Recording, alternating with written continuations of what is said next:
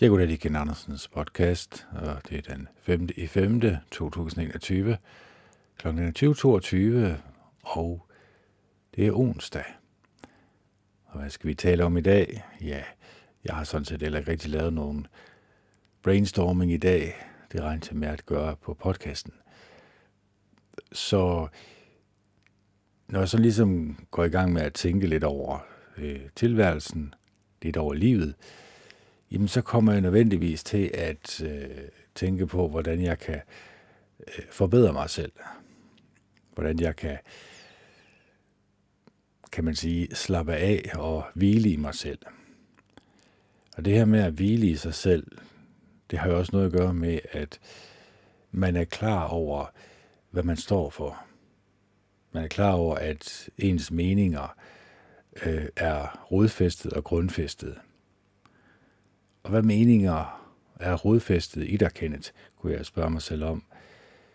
Jamen, for det første, så kan jeg sige, og det har jeg, siger jeg selvfølgelig i min, alle mine podcast, men jeg er rodfæstet i troen på, at der findes en kærlig Gud.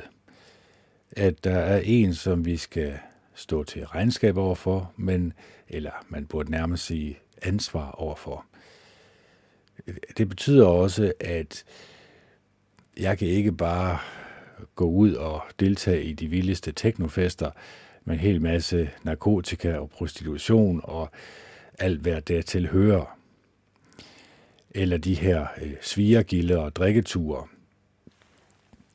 Det kan man sige, det har jeg også deltaget i, da jeg var 18 eller 17, eller hvad jeg nu var, eller 19 eller 20, som vi nok alle sammen har gjort. Og man kan også spørge sig selv, blev jeg et bedre menneske af det? Nej. Morede jeg mig? Ja, det gjorde jeg nok i min bedøvelse eller min beruselse. Men blev jeg til et bedre menneske, eller kan man sige, forbedrer jeg mig selv menneskeligt? Nej, det, det må jeg da ærligt om, det, gør, det gjorde jeg nok ikke. Og de mennesker, som jeg øh, var sammen med, som også havde de her øh, svigergilder og drikketure, ja, det var nok heller ikke sådan, hvad kan man sige, professor og revisor og, og de mennesker med høj uddannelse, ligesom jeg selv ikke har nogen uddannelse selvfølgelig.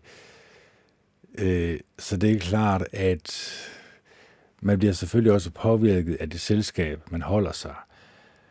Så derfor, nu når jeg er over de her 40, så har jeg også Øh, kommet til den konklusion, at de venner, jeg har, de skal jeg, eller det skal jeg i hvert fald være selektiv med de venner, jeg har. Jeg skal finde nogen, som har de samme værdier, eller ønsker de samme værdigrundlag, som jeg gør.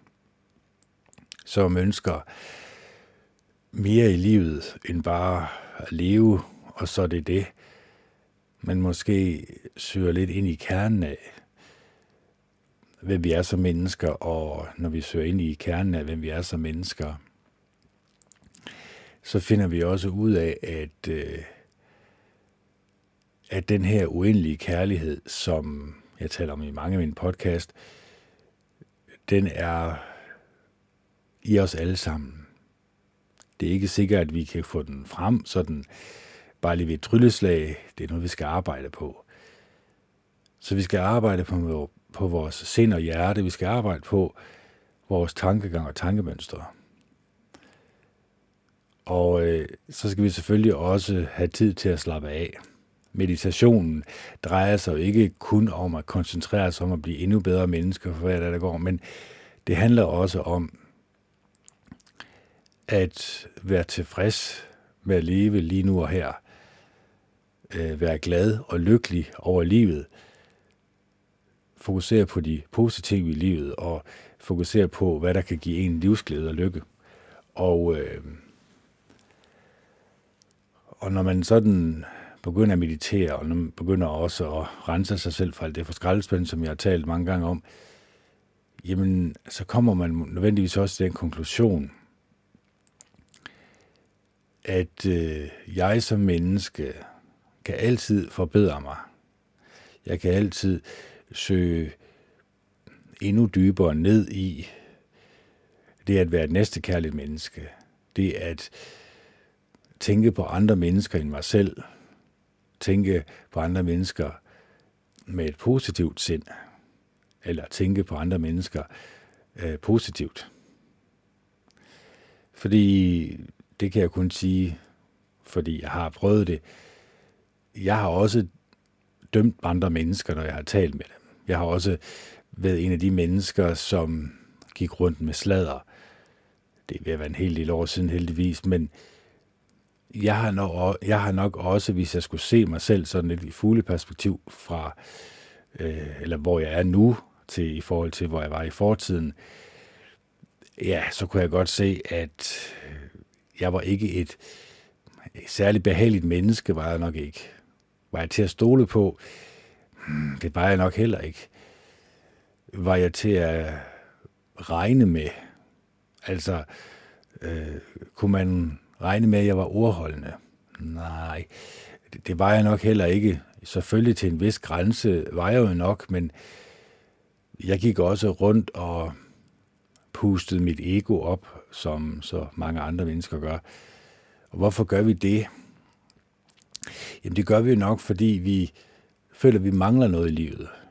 Vi føler, at vi mangler en form for selvtillid, som vi måske ikke har rigtig kunne finde øh, på anden måde end ved at puste os op, eller puste vores ego op, eller prale med nogle ting, som vi har opnået i livet. Men har det givet sand lykke og glæde? Nej, det, det har det jo nok ikke.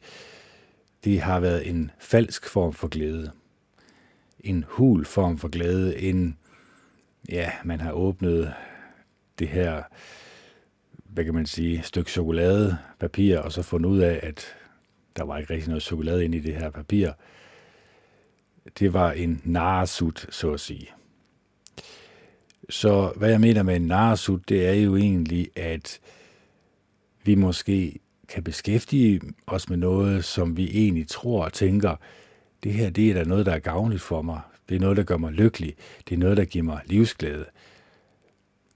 Men inderst inde, så ved vi godt, det er en narsut, det her. For vi har prøvet det gang på gang. Det kan være, vi er på Instagram, det kan være, vi er på Twitter, det kan være, at vi deltager i de her Facebook-grupper. Og så finder vi ud af, det er ikke der, hvor lykken kommer ind. Snart tværtimod. Fordi når vi ikke er sammen med hinanden sådan direkte, som vi desværre ikke er øh, ret meget i øjeblikket, jamen så kommer vi nødvendigvis til at tage afstand fra hinanden. Også mentalt, også tankemæssigt. Så det her med at, og nu skal jeg lige væk fra det her, fordi det er da til at blive idioter at kigge på. Sådan der.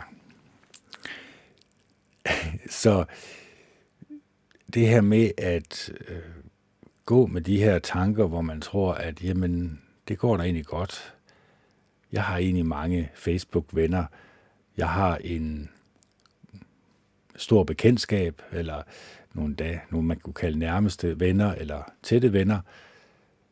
Men er det nogen, der giver mig livsglæde og lykke? Er det nogen, der bidrager til mit liv? Har man også oplevet nogle mennesker i sin fortid, som man egentlig regnede med var ens venner, og man har holdt øh, kontakten ved lige selvfølgelig. Man har ringet, man har talt i mange timer. Men når så kommunikationen skal gå den anden vej, når vedkommende så øh, skal ringe til en, eller kommunikere med en, ja, så har man egentlig følt, at det kun har været en selv, som har givet at ringe eller givet at kommunikere. Så, så det er klart, at og der er jo også selv dårligt til det, men det er nok fordi, at jeg som person ikke øh, kan rigtig se det gavnlige i sms, altså, eller, eller messenger, eller hvad vi nu kalder det, det er jo egentlig det samme, altså det er jo bare en tekstbesked. Jeg kan ikke se det gavnlige tekstbeskeder, og jeg kan se mange politikere, når jeg desværre en gang imellem er uheldig at falde i skraldespanden og, og kigge ud på Facebook, at mange politikere de sender endnu meget lange tekstbeskeder eller øh, delinger eller noget, og så skal jeg læse to, tre af fire sider. Øh, nej, det, det, det kommer jeg ikke til. Det kan godt være, at et brev eller øh, tekst kan være sådan, at vi kan få en dybere forståelse. Ja, selvfølgelig kan vi det.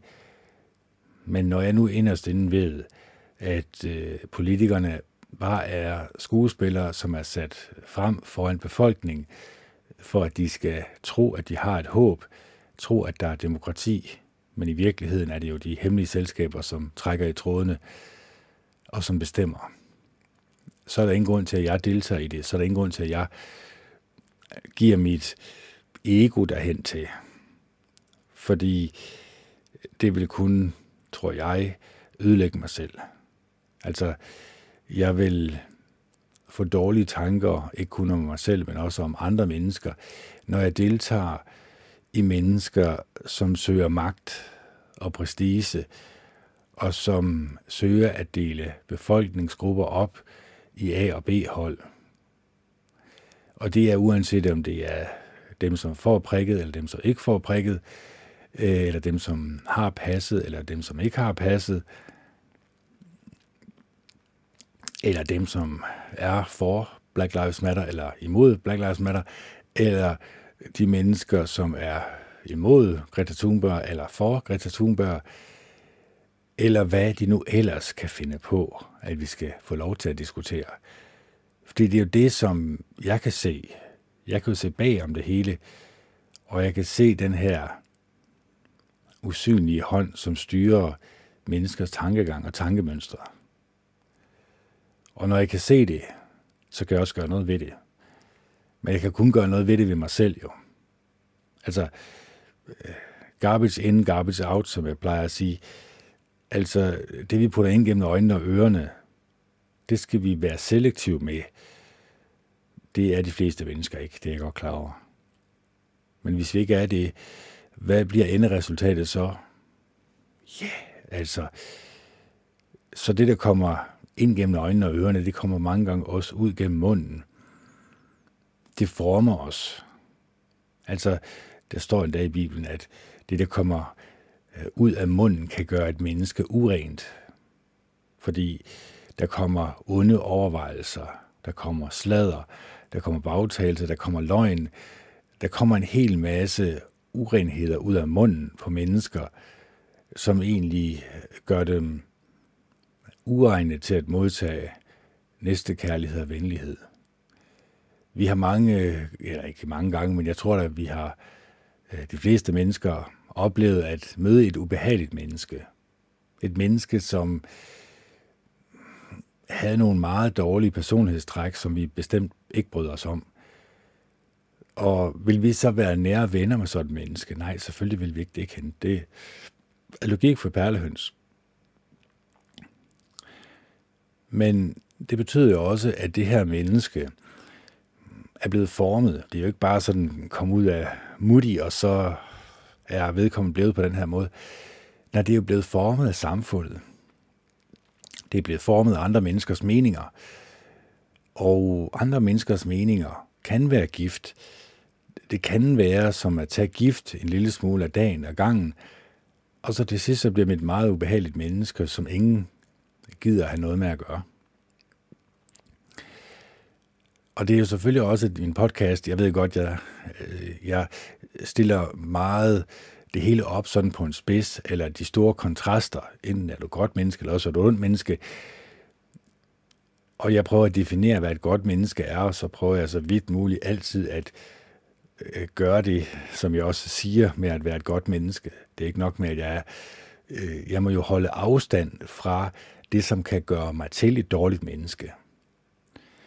Fordi op igennem verdenshistorien, der har der været rigtig mange mennesker, som har vist sig, at øh, de har søgt magt, de har søgt at herske over andre mennesker, og det har gået rigtig, rigtig dårligt for civilbefolkningen.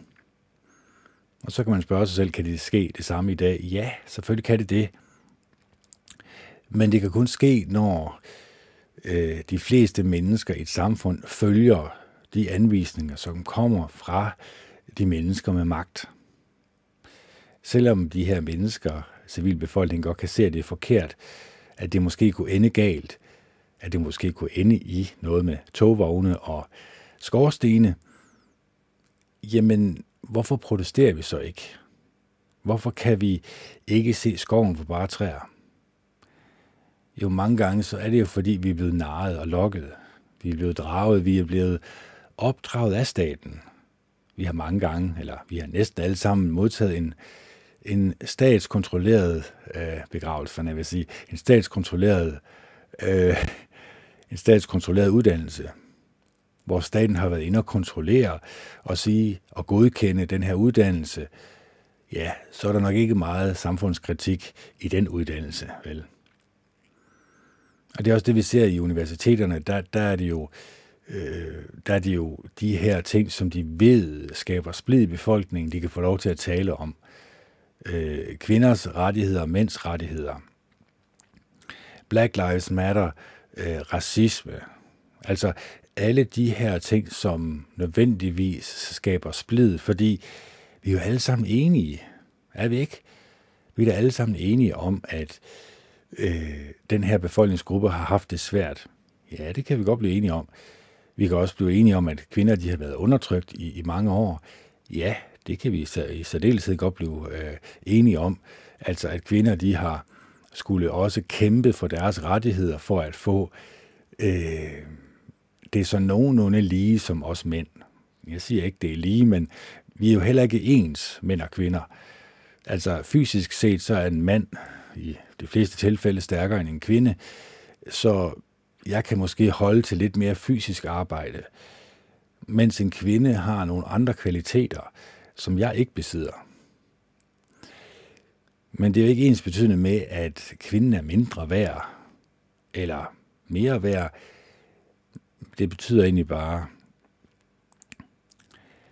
at vi kan opdyrke nogle anderledes kvaliteter som mennesker.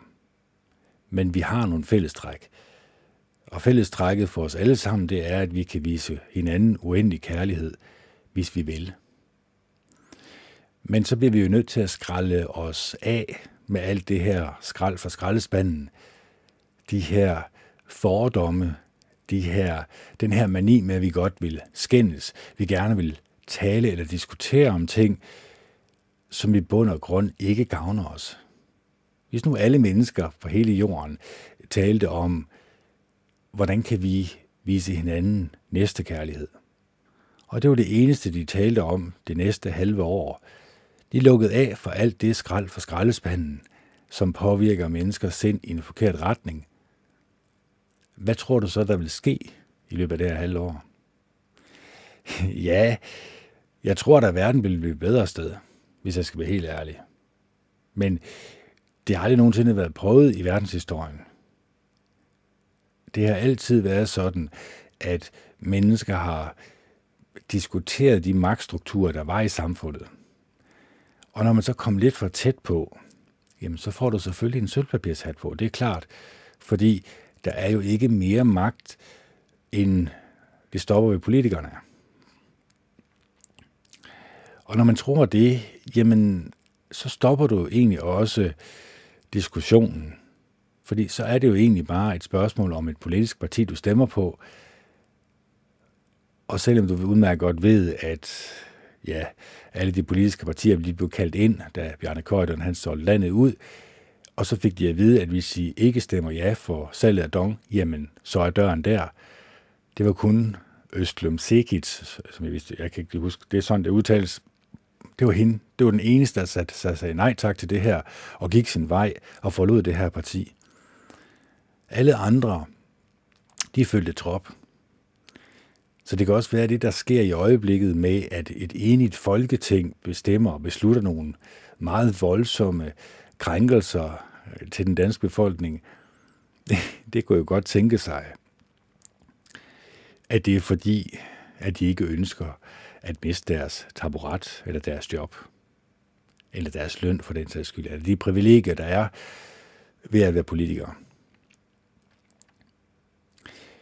Så hvorfor skulle jeg gå ind i politik? Det er meningsløst. Altså, jeg kender jo magtstrukturerne. Jeg er 100% overbevist om, at magten ikke slutter ved politikerne. Der er nogen, som trækker i tråden og som bestemmer over politikerne, og som bestemmer, øh, hvilken retning de skal gå.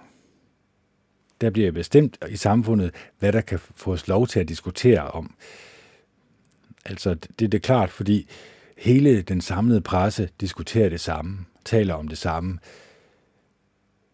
Så det er klart, så får vi også det resultat, at når mennesker de ikke afviser og siger nej tak til det mainstream media som øh, et medie, som lyver for dem, og det er uanset hvilket medie øh, du beskæftiger dig med, så vil de altid trække mennesker i en forkert retning. De vil aldrig nogensinde trække et menneske hen øh, til et mere næstekærligt sind, til et mere venligt sind, til et mere ydmygt sind, til et sind, hvor det her menneske føler total livsglæde og lykke, er euforisk hver dag øh, over livet, glæder sig over livet, øh, det vil du aldrig nogensinde ske, eller det vil du aldrig se ske. Så det er bare for at sige, at øh, nu den rant, jeg måske har på en times tid, nytter den og gavner den noget? Jeg har måske 100 lytter, hvad har jeg? Det er måske, hvad jeg har på de forskellige platforme. Jeg har jo, hvad har jeg, tre YouTube-kanaler og seks eller otte øh, platforme, hvor man kan lytte til mig.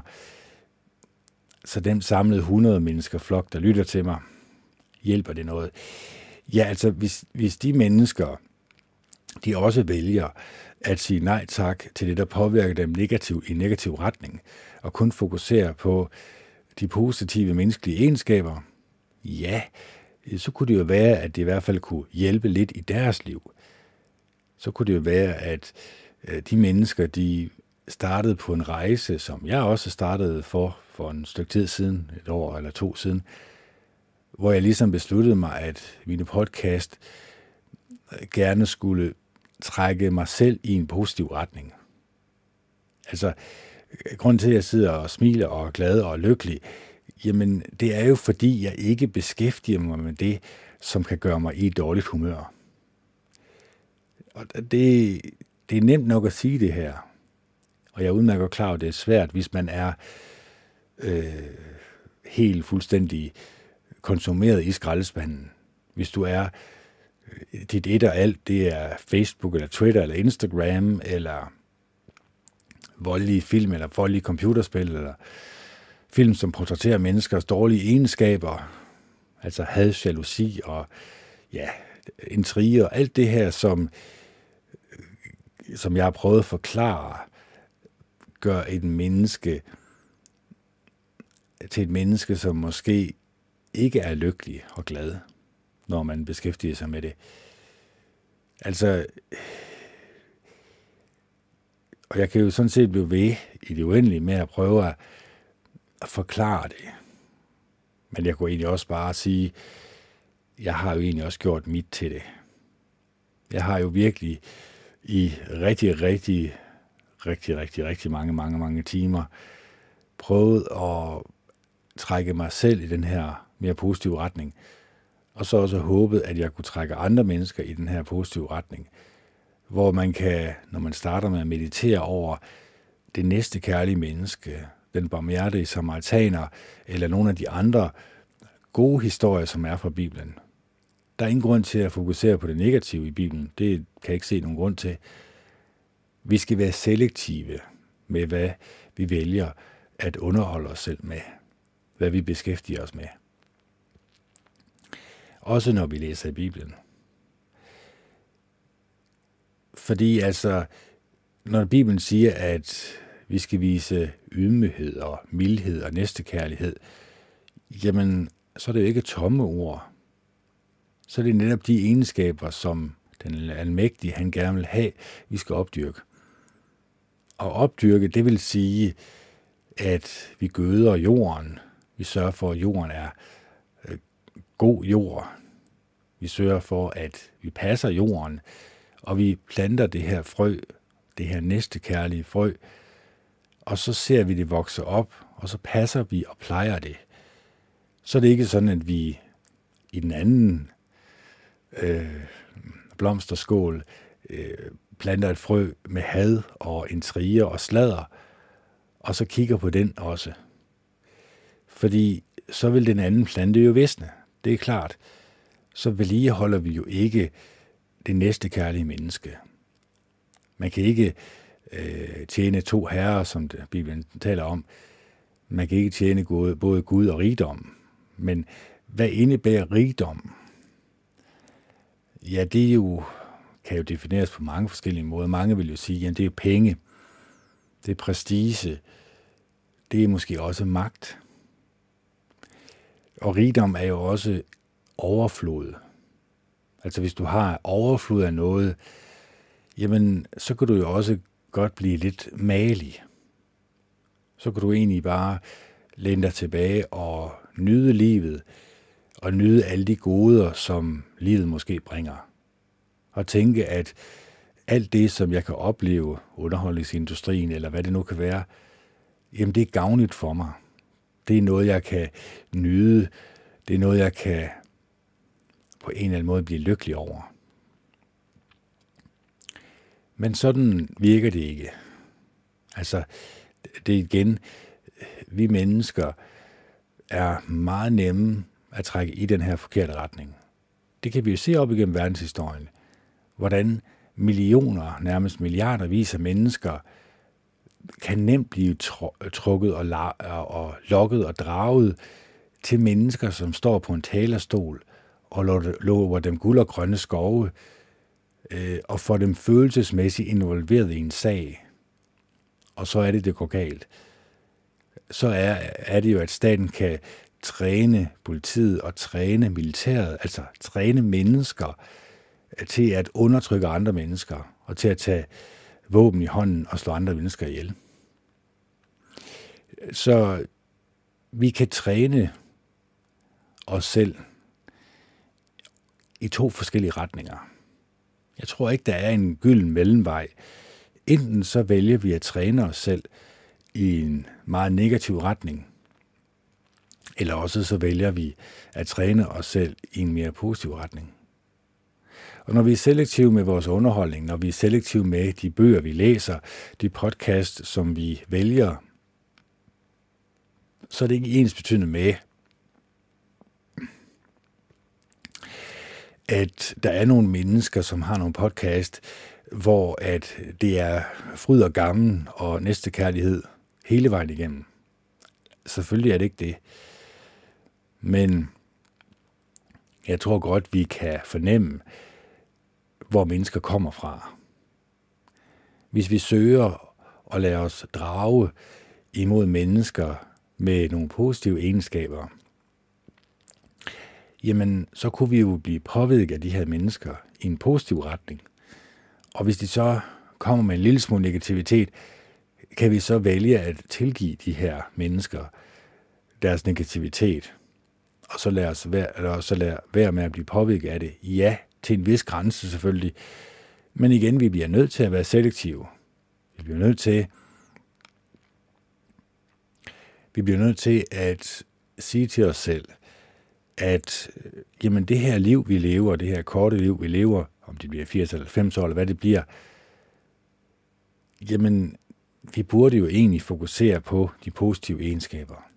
Vi burde egentlig som menneske gøre alt, hvad vi kan for at bestræbe os for at tænke positive tanker, ikke kun om os selv, men især også om andre mennesker. Og hvad jeg mener med positive tanker, det er jo også, at vi bliver nødt til at gå dybt ind i os selv og arbejde med os selv. Finde ud af, hvad rører der sig indvendigt i os? Har vi en indre stemme, som måske ikke er så behagelig at lytte til, som måske ikke er så behagelig over for andre mennesker? Kan vi så skrue volumeknappen ned på det her, den her indre stemme, og så skrue volumeknappen op på en mere positiv menneske? En vejleder, så at sige. Og det mest næstekærlige menneske, der har levet, det er jo selvfølgelig Jesus Kristus, det er klart. Og, og den barmhjertige samaritaner, synes jeg jo er så utrolig vigtig, fordi den fortæller os egentlig, eller den spørger os egentlig som menneske, så går du ud og gør det samme selv. Altså det her menneske, som faldt blandt røverne, der blev jo kun vist næstekærlighed fra den barmhjertige samaritaner. levitten og præsten vemmes jo ved det her menneske. Så det er klart, det her med at vemmes af andre mennesker, det her med at tænke dårligt om andre mennesker, det skal vi til at komme af med. Det skal vi til at gøre noget ved. Det skal vi gøre en aktiv indsats for at eliminere. Og den eneste måde, vi kan gøre det på, det er at være selektiv med det, vi putter ind gennem øjnene og ørerne, og tænke dybt over vores egen skraldespand, og så gøre alt, hvad vi kan, for at få skraldemanden til at tage vores skrald fra skraldespanden, og få tømt vores skraldespand, og så lægge låg på skraldespanden, og sørge for, at den aldrig nogensinde bliver fyldt op igen. Og det er ikke nemt, det er jeg godt klar over, fordi vi har jo rendt rundt med den her skraldespand i hele livet, igennem hele livet, og den er fyldt med alt muligt. Vi kan have haft en dårlig barndom. Vi kan have haft nogle øh, psykologiske traumer, som vi bliver nødt til at få bearbejdet, og der anbefaler jeg selvfølgelig klart en, en psykolog, at man søger professionel hjælp, så man ligesom får gennembearbejdet de her traumer, som man måske har haft i ens liv. Jeg siger ikke, at man har haft dem, men hvis man har, så er det en god idé at få den gennembearbejdet. Og så også begynde at tænke lidt mere sådan, jamen, kan det virkelig passe, kendt? Kan det virkelig passe, at voldelige computerspil, at det kan påvirke mig i en negativ retning? Jeg synes jo ikke, det påvirker mig i en negativ retning. Det er der jo mange, som der, der bringer undskyldninger, der kalder ondt for godt og godt for ondt. Jeg kan også selv komme til det. Altså, jeg skal ikke gøre mig en skid bedre end alle andre. Men det, at jeg er klar over det, og det, at jeg kan bremse mig selv, inden det går for vidt. Fordi jeg kan også, og jeg har også set Agent 007 og alle de andre film, som skaber en vis form for spænding indvendig. Men når jeg sådan skal tænke lidt nærmere over det, så kan jeg godt tænke mig til, at ja, det er ikke de mest positive egenskaber, der bliver portrætteret her. Men bliver vi draget og lokket, og tænker vi så, jamen det er jo egentlig nogle positive egenskaber. Han er jo helten. Han har license to kill. Han kan gå i seng med alt de kvinder, han vil. Han kan slå ihjel og myrde og torturere og alt, hvad det for han er jo helten. Så kan han gøre alle de her onde handlinger, og så slippe afsted med det, jamen så føler vi os godt tilpas indvendigt, fordi helten vinder jo til sidst. Men hvad er vi så blevet draget og lokket til at tro? Er vi så ikke blevet draget og lokket til at tro, at det gode, det er det onde, og det onde, det er det gode? Har vi så været selektiv? Har vi så beskæftiget os med noget, som er opløftende og som er opmuntrende, og som kan få os til at smile? Jeg kan kun konkludere for mig selv. Jeg skal ikke konkludere for nogen af jer, der lytter med, men jeg ved bare, at jeg er overbevist om, at begynder du på den her rejse med at være selektiv med din underholdning, med hvad du putter ind gennem øjnene og ørerne, så vil jeg også garantere for, at det hjælper på dit humør. Det er ikke noget, jeg næsten ved. Det er noget, jeg 100% er overbevist om. Men igen, det kræver en indsats. Det kræver, at man kommer til en sindsændring. Og hvad vil det sige med en sindsændring? Jamen, du kommer til et punkt i dit liv, hvor du tænker, jeg er egentlig ikke særlig lykkelig. Jeg, jamen det kan godt være, at jeg har arbejde, det kan også godt være, at jeg har venner, men der er en eller anden ting off. Jeg kan ikke forstå, hvorfor livet ikke giver mig mere, eller hvorfor er jeg låst fast her, eller hvorfor har jeg de dårlige tanker om mig selv og mine medmennesker? Jamen, så skal du jo bare vide, at hvis du begynder at meditere, hvis du begynder at tælle dine vejrtrækninger, hvis du begynder at kunne få øje på den her øh, negative indre stemme, så begynder du også at kunne skrue ned for vedkommende. Og når du gør det, jamen, så er det egentlig, du begynder at kunne se lyset for enden af tunnelen, fordi så tænker du, jamen, er det bare det? Er det egentlig bare, at jeg skal være selektiv med det, jeg putter ind gennem øjnene og ørerne, og meditere hver dag, og så begynde at lytte til nogle positive podcast, nogle opløftende podcast, nogle bøger, som kunne være opløftende også. Skal jeg fylde mine øh, tanker med positive tanker? Ja, Kenneth, det er lige netop det, det drejer sig om. Men, men hvorfor er det så så svært? Ja, det har jo noget at gøre med, at vi ikke bryder os om at gå imod flertallet. Det er noget af det værste for et menneske, at føle sig uden for en gruppe, gruppepres. Altså, det er jo nok egentlig noget, som jeg egentlig skulle beskæftige mig rigtig meget med, for at ligesom forklare, hvor dybt det her det ligger. Altså, i Bibelens tid, jamen, øh, der var der også mennesker, som blev udsat for gruppepres.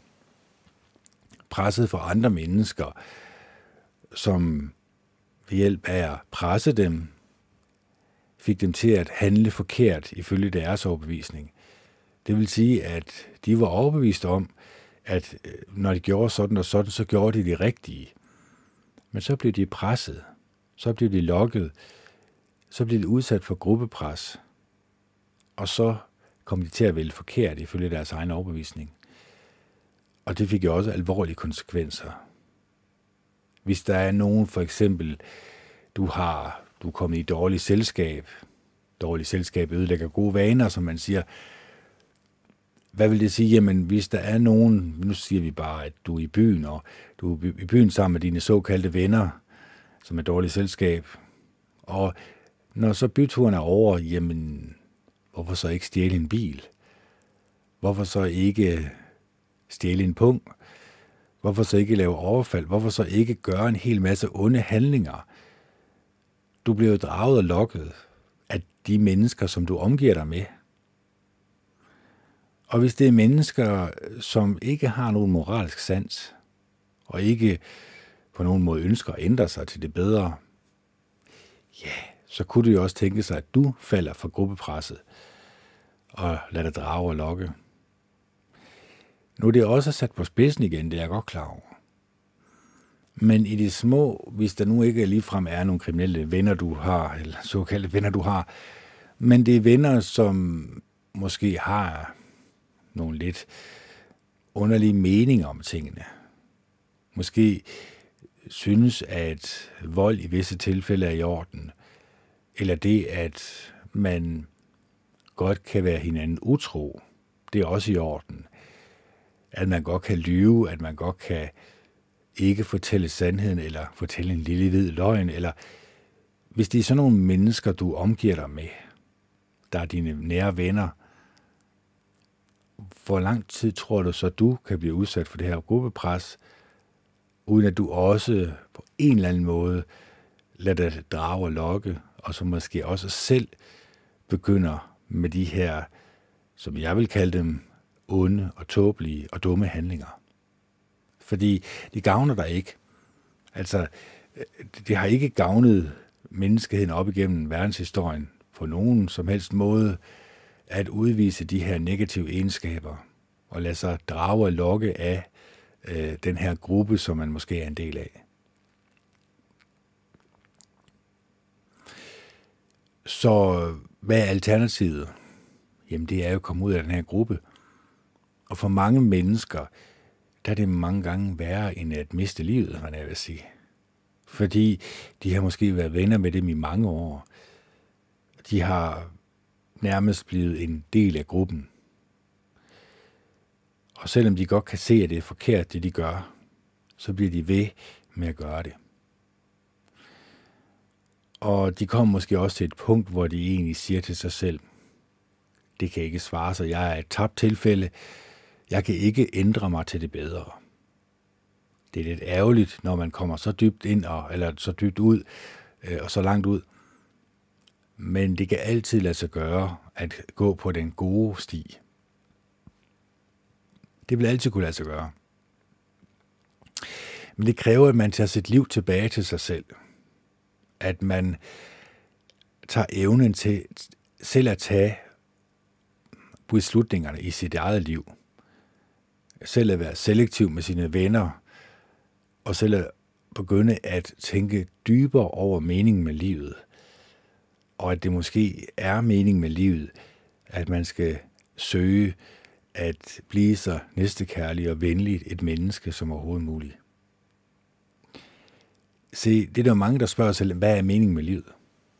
Jamen, det må da nødvendigvis være, at du viser empati, du viser næstekærlighed, du lader dig drage og lokket af de positive egenskaber.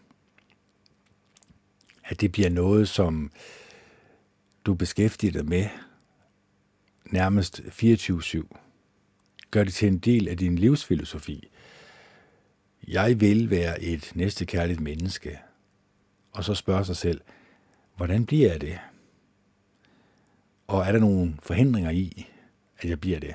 Fordi det er klart, at hvis jeg taler sådan her til mine medarbejdere, eller til mine medarbejdere, til de, de, de mennesker, som jeg arbejder sammen med, jamen så vil de da løbe skrigende bort, det er da klart. Hvis de hører ordet næstekærlighed, altså det er så fremmed et ord for rigtig mange mennesker i samfundet, og, og det er også derfor, jeg bruger det ikke ret tit. Ikke andet, hvis samtalen går for vidt selvfølgelig. Fordi jeg ved, at det nærmest virker frastødende for mennesker. Altså ordet næstekærlighed kan virke frastødende på mennesker, eller kan i hvert fald virke sådan, at puha, er han en af de kristne der, puha, som egentlig klæder sig i mm, forklæder, men en af er en ulv, altså som går og siger, at han er et næstekærligt menneske, men det er han da i virkeligheden ikke. Det kan han da nødvendigvis ikke være. Fordi at de har et andet synspunkt de kommer et andet sted fra, end du gør. Så det er også derfor, at nu kan man selvfølgelig, jeg kunne tale for mit eget vedkommende, men øh, da jeg var et af Jehovas vidner, og det var jeg i 14 år, jamen, jeg havde ikke særlig meget problemer med at komme ud og banke folk på dørene og fortælle dem om det her fantastiske, der kommer til at ske nu her i fremtiden, hvor Jehova han griber ind, og så udrydder han alle de onde mennesker på jorden, og så skaber et paradis. Fantastisk. Så er problemet så også bare, at hvis man går dybt ind i litteraturen fra vagtårne og op, så finder man også ud af, jamen, det er jo kun de gode mennesker, som tjener Jehova Gud, der egentlig overlever Armageddon, og resten bliver massakreret. Hvad jeg vil sige, det er ikke et særligt rart budskab at, at tænke på alligevel. Så derfor kom jeg ud af det. Derfor blev det, fik jeg skrevet op, øh, at jeg ikke ønskede at være i Jehovas vidner, og skrev det under og afleverede det til en ældste, og kom ud af det. Så nu er jeg officielt ud af det heldigvis. Fordi de tanker, jeg havde derinde i organisationen, det var ikke særlig positive tanker. Altså, jeg skulle være medlem af et sted, hvor vi tjener skulder ved skulder, hvor millioner af mennesker elsker hinanden uendeligt nærmest, øh, det, det er jo ikke, altså, der er ikke grænser for, hvor meget ros man kan give hinanden inden for organisationen. Men er det ægte? Er det noget, der kommer fra hjertet? Altså, jeg kan jo kun sige for mit eget vedkommende, nej. Fordi hvis man nu fokuserede kun på at tale om næste kærlige egenskaber, og hvordan vi kan opdyrke dem, ja, så var det noget helt andet. Men organisationen fokuserede meget på at skabe frivillige bidrag, så man kan øh, betale til organisationen. De gør jo også alt, hvad de kan for at rekruttere nye medlemmer. Og det gør de jo ved, at medlemmerne får at vide, at jamen, det er jo menneskeliv, det drejer sig om. Der skal jo reddes menneskeliv. Og ligesom en, en, hver anden kult, jamen, så er det jo egentlig enten eller. Enten er du med, eller også er du imod. Og, øh, og det havde jeg også sagt nej tak til, den tankegang der. Jeg tror, at alle mennesker, som ønsker at ændre sig til det bedre, øh, og som virkelig bruger hele deres liv på at komme så tæt på Jehova Gud den Almægtige som muligt, som kan se ham som uendelig kærlighed. Jamen, der tror jeg, at man kan gøre sig gode venner med ham. Og når man er et godt, god ven med Jehova Gud den Almægtige, jamen så tænker man også nødvendigvis, ligesom hans søn, indborgte søn Jesus Kristus, så tænker man næste kærlige mennesker. Så har man et ønske om at hjælpe andre mennesker til at komme til en dybere forståelse af det at forme sig selv som et næstekærligt menneske. Det kræver en indsats. Det kræver, at vi mennesker, vi ikke lader os drage og lokket af alt det her skrald fra skraldespanden, for alle de mennesker, som søger magt, men at vi vender blikket i en helt, helt anden retning. Så det håber jeg selvfølgelig også, at I gerne vil være med til. Jeg håber selvfølgelig, at når I går ind i jer selv og begynder at arbejde på jer selv som et mere næstekærligt og venligt menneske, jamen, så har I egentlig startet en rejse, som kan fylde, med, kan fylde jer med utrolig meget livsglæde i livet. Livsglæden kommer egentlig af, at du begynder at ændre dit sind og hjerte. Du begynder at flytte din tankevirksomhed øh, til et bedre sted. Og meditere over paradiset, hvor det er individuelt. Det kan være en sandstrand, hvor at man kan høre bølgerne, hvor man kan øh, fornemme, at der er en utrolig fred og ro og fordragelighed. Der er ikke krige, der er ikke noget, som kan få os i dårligt humør. Der er ikke noget, som vi kan beskæftige os med, som vil få os til at blive ked af det. Når det er et sted, hvor vi som mennesker kan føle os trygge og sikre, hvor vi bliver fyldt med en fornemmelse af, at andre mennesker, inklusive os selv, vi har startet den rejse, det er at komme så tæt på den uendelige kærlighed som muligt, og i sidste instans, Jehova Gud den Almægtige. Fordi gør vi det, gør vi også det, det, her, det her til en livsfilosofi, ja, så vil jeg næsten våge at påstå, eller jeg vil ikke næsten våge at påstå, fordi det er også, ja, jeg vil, våge, jeg vil, jeg vil ikke våge at påstå, jeg vil være 100% sikker på, jeg kan garantere jer for, 100% sikker, at hvis I gør de her små tiltag, jeg har snakket om den her time, jamen, så vil I begynde at se lyset for enden af tunnelen. Så vil I begynde at ændre jeres sind og hjerte. I vil komme til en sindsændring, hvor I på en eller anden måde finder det tiltalende at beskæftige sig med andre mennesker med positive egenskaber. Læs om Dalai Lama for eksempel. Læs om Møllehave. Læs om mange mennesker, som har gjort alt, hvad de kunne for at berige andre menneskers liv for at gøre andre mennesker lykkelige og glade, så beskæftiger jeg dig med de mennesker i stedet for. Så tror jeg, at det hjælper på humøret. Lige børn leger bedst, som man siger. Det vil jo også sige, at hvis vi tager de her negative øh, mennesker, som kunne egentlig betegnes for dårligt selskab, jamen hvis du siger nej tak til det, hvis du begynder at trække dig væk fra de her mennesker, så vil du også, selvom det gør lidt ondt, det er klart i starten, så vil du også opleve, at du egentlig har gjort noget godt og gavnligt i dit liv. Fordi du kan ikke ændre andre mennesker. De bliver nødt til selv at komme til en sindsændring. Men du kan ændre dig selv. Du kan egentlig tage livet tilbage igen. Lad være med at leve andre menneskers liv. Lev dit eget liv. Lev dit eget liv på en måde, som fylder dig med livsglæde og lykke.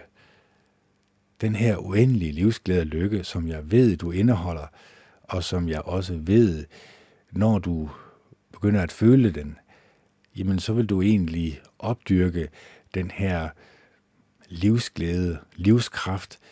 Du vil vågne op hver morgen glad og frisk og veludvilet og klar til en ny dag. Glæde dig til at møde andre mennesker. Glæde dig til at forny dit sind og hjerte. Glæde dig til, at det kunne jo være, at lige præcis i dag havde du en positiv samtale med et andet menneske. En opløftende samtale, som kunne berige dit liv, og det kunne også være, at du kunne berige et andet menneskes liv. Så øh, jeg vil sige det på den her måde, at det er nemt nok for mig at tale om det her i 50 minutter, eller en time, eller hvad det nu var.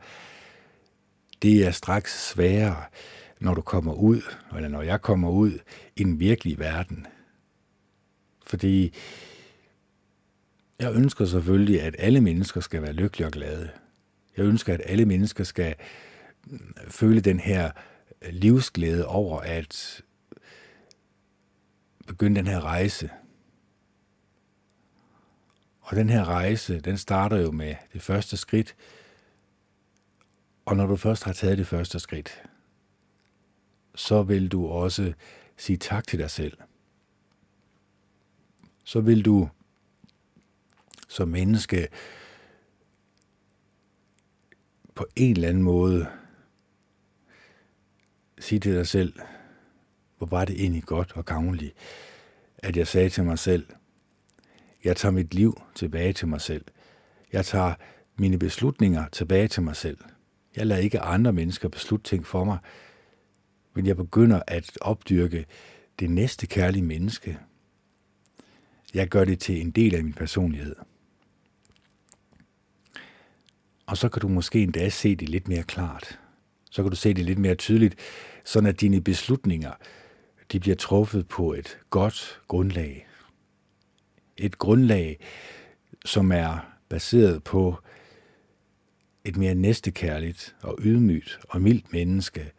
Et menneske, som ønsker, at andre mennesker skal være lykkelige og glade, og som også bestræber sig for at være så godt et menneske som overhovedet muligt. Så hvordan skal jeg afslutte den her? Ja, altså jeg kan godt blive ved med at tale i mange timer. Jeg skulle måske også have læst lidt fra bogen, men lad det nu ligge. Jeg ved i hvert fald, jeg kan kun tale for mig selv, at når jeg har sådan talt sådan en times tid her, jamen, så er jeg blevet bedre humør. Jeg er på en måde trukket i den her retning, som jeg gerne vil. Jeg har taget mit liv tilbage til mig selv. Fordi jeg har jo brugt 8 timer på arbejde, og i de 8 timer, jamen, der er der blevet påvirket andre mennesker.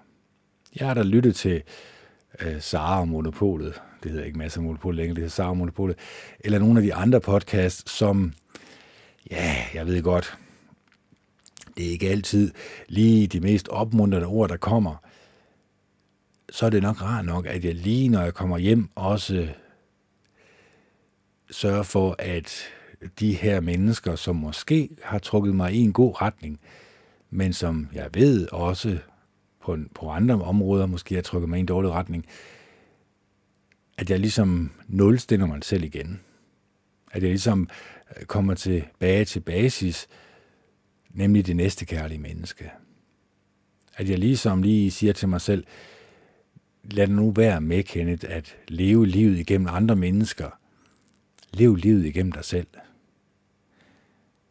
Vær fokuseret på, hvad der gør dig lykkelig og glad. Vær fokuseret på, hvad andre mennesker øh, har brug for.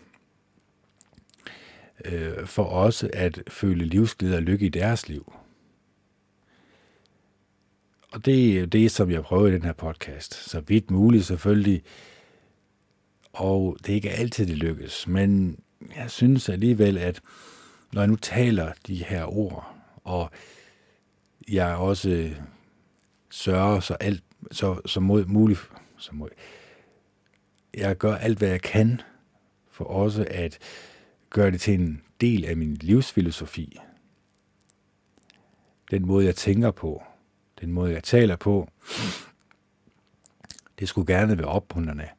Det skulle gerne være sådan, at andre mennesker også kan føle, at jamen, her er der da et menneske, Øh, som i særdeleshed prøver at ændre sig selv til det bedre. Så her på faldrebet vil jeg sige, som jeg altid plejer at sige, elsk hinanden og vær gode og rare ved hinanden. Det her med at være gode og rare ved hinanden, ja, det kan vi alle sammen blive enige om. Det er godt og rart at være sammen med mennesker, som ønsker det bedste for en, og som er gode og rare ved en, det er klart. Det kunne også godt være overskriften. Et godt og et rart menneske. Fordi det er jo egentlig det, vi alle sammen gerne vil. Vi vil alle sammen gerne være kendt øh, som et godt og et rart menneske. Hvordan tror du, andre mennesker taler om dig? vil lige sige til, til når jeg Kenneth, han er et godt og et rart menneske. Hvis nu vi alle sammen fik det label på os, det ville da gøre os glade og lykkelige, tror du ikke? Det ville da egentlig fylde os med livsglæde, hvis andre mennesker tænker om os på den måde. Så det kræver selvfølgelig en indsats. Det er ikke bare sådan noget, man lige knipser med fingrene. Det kræver ligesom, at vi begynder at sige til os selv, det her med garbage in, garbage out, det bliver vi nødt til at være opmærksom på. Vi bliver nødt til at være selektive med, hvad vi spenderer vores tid på. Hvad vi putter ind gennem øjnene og ørerne. Når vi begynder med den rejse der, det er, jamen, så vil jeg næsten garantere, eller det er hvorfor det næste, det, det, det er også en dum mani, jeg har med at sige næsten. Det skal jeg også lade være med. Det kan jeg garantere for. Det kommer til at hjælpe dit liv. Det kommer til at hjælpe på dit humør. Den måde, du ser på dig selv på. Fordi du er et godt og et rart menneske. Du er et menneske, som fortjener din egen og andre menneskers kærlighed og venlighed. Og når du sådan kan sige det til dig selv en gang om dagen, så tror jeg på en eller anden måde også, at du også begynder at søge det gode i dig selv og i det gode i andre mennesker. Så med disse ord vil jeg ønske jer en fortsat god dag og god aften. Det her det er Kenneth Andersen, der signer off. Det er den 5. 5. 2021. Klokken er 21.20, og det er onsdag. Hej hej.